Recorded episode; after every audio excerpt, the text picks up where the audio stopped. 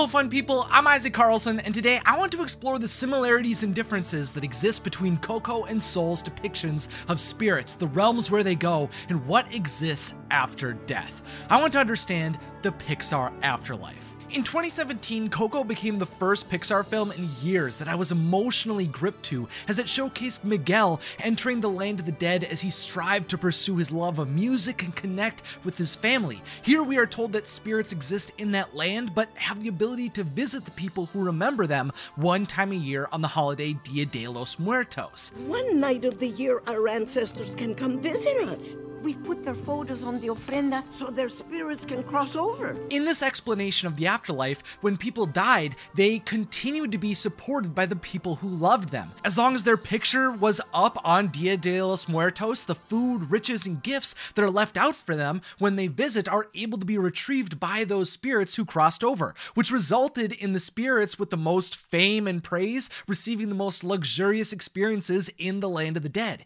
Here, everyone held onto a life life that was similar to Earth. But beyond those lavish elements of the spirit realm, memories are the most important element to preserve a spirit. The truth is that if no one on Earth remembers them, they fade away and experience what is known as the final death. Memories from the people who knew those who died have to be passed down, or else those people's spirits are lost forever. When there's no one left in the living world who remembers you, you disappear from this world. There also existed a few magical beings called Alebrijes who looked after and supported individual spirits in the land of the dead. But other than that, there were no overseers of that realm. The spirits did have some law enforcements and governing professionals, but beyond that, it was a place for all the dead to be free. Contrast all that with 2020 Soul, which takes a bit of a different approach to what happens after death. You see, unlike Coco, where a lot of the iconography, beliefs, and ideas about the dead come from studying Mexican culture, the Soul realm in Soul went in a different direction. Instead of showcasing a gorgeous, colorful, and glowing city of skeletons like in Coco,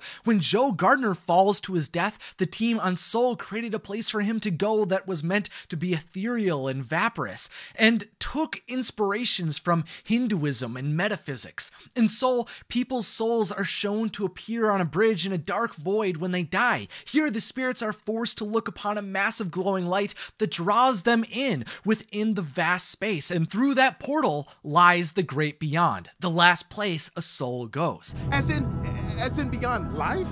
Yeah. That's death right there? Instead of just fading away from the world, souls float up into the light and become more simplified, small ball versions of themselves until they enter the great beyond and are turned into bits of blue, red, and yellow. It's a portal that brings you to a place that is unknown, that is completely left up to interpretation. The soul world also has a lot more areas outside of the great beyond, though. We are told that in addition to being the place souls go when they die, this is where souls are given their personalities and where they are transported to when they are in the zone. It's the space between the physical and spiritual. With the vastness of this hypothetical reality and the many complexities that arose in this world, manifestations of the universe, the Jerrys and Terry were also put in charge to be the counselors and the accountant for the souls. They kept the place in tip top shape so that they could keep giving and taking all the souls from Earth all day, every day. Beyond the two afterlife realms that existed, though, the souls themselves also behaved differently as well in these two movies.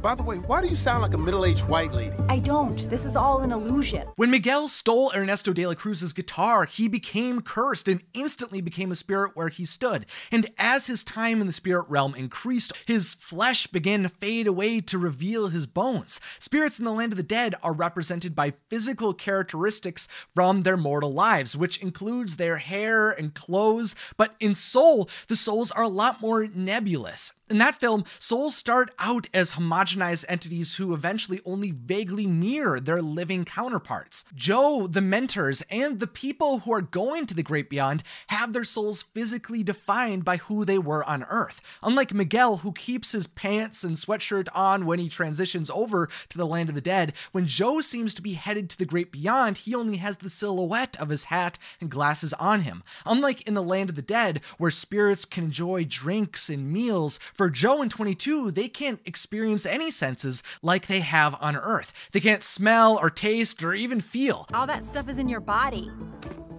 no smell, no taste. Or touch. The soul world exists as a hypothetical construct that is devoid of true human experience. Well, other than depression, even before 22 saw Earth for herself, she was able to have her self esteem and self image beaten down. And in the young souls, we're able to see them begin to take on their individual personalities, but beyond those small experiences, they can't actually understand what life on Earth will truly be like. The souls are just striving to discover a reason to begin living. But in certain scenarios, souls in Coco and Soul could bring an artifact from their own world to the one beyond life. When Hector died, he was able to wake up in the land of the dead with a picture of himself. And when Joe entered the zone, he was able to bring the helicopter seed that helped inspire 22 to live. To me, it seems that when there's a piece of the world that you can't live without, or that feels like an extension of yourself, it's able to transcend even traveling between worlds. Oh, and that's another thing traveling between worlds. While spirits in the land of the dead can travel very easily if their picture is up on an ofrenda on Earth, souls are able to go to and from the zone as often as they want. But while spirits in Coco are only able to come to Earth when their loved ones remember them, and they are only given a single day to move about Earth, once souls become aware of the soul realm's existence, they can be twirling a sign on a corner in New York City and travel across the soul world with ease. But is there a way for these two worlds for the dead to exist at the same time? To me, Coco and Soul are some of the most wonderful, beautiful, and thought provoking works that I feel like Pixar's made in years. They are absolute standouts to me and give me confidence in Pixar's ability to continue to be a big player in animation. And while I know not everyone at Pixar is trying to feed into the Pixar theory and acknowledge that they are both telling their own unique stories, I think it's fascinating to imagine how these two Pixar films that both explore explore the afterlife in sometimes conflicting ways could become one. I want one way to explain the Pixar afterlife. Well, assuming that Coco and Soul exist in the same universe, then we know from Jerry and Terry's discussions about the Count not being off for hundreds of years that the counselors don't acknowledge the spirits in the land of the dead as truly dead. The Count hasn't been off in centuries. I believe that every soul will inevitably return to the soul world in which they were created, but for those few cultures who emphasize the importance of their memories, they can keep the ones they love close to them before they enter a world beyond their understanding. Those spirits get to live in a different way in a separate world from where they were born with many of the same human experiences that they had when they were alive. I see it as an in between place where spirits go when they are no longer living, but not truly separated from their mortal existences. The way I see it is that the land of the dead and the soul world exist at the same time, where the land of the dead just lives in another plane of reality to what the living world experiences, while the soul world is the true birthplace and endpoint for souls. In my mind, the final death is actually just the moment where a spirit no longer has any deep attachment to earth, and after that moment, a person's soul will enter the pathway that goes to the soul void that Joe Gardner stared into. I think when we look at the greater Pixar theory and its universe, it's a similar idea to how toys, robots, and cars take on lives of their own. Human beings can embed a soul and emotions into entities that don't typically live because they believe that they are alive.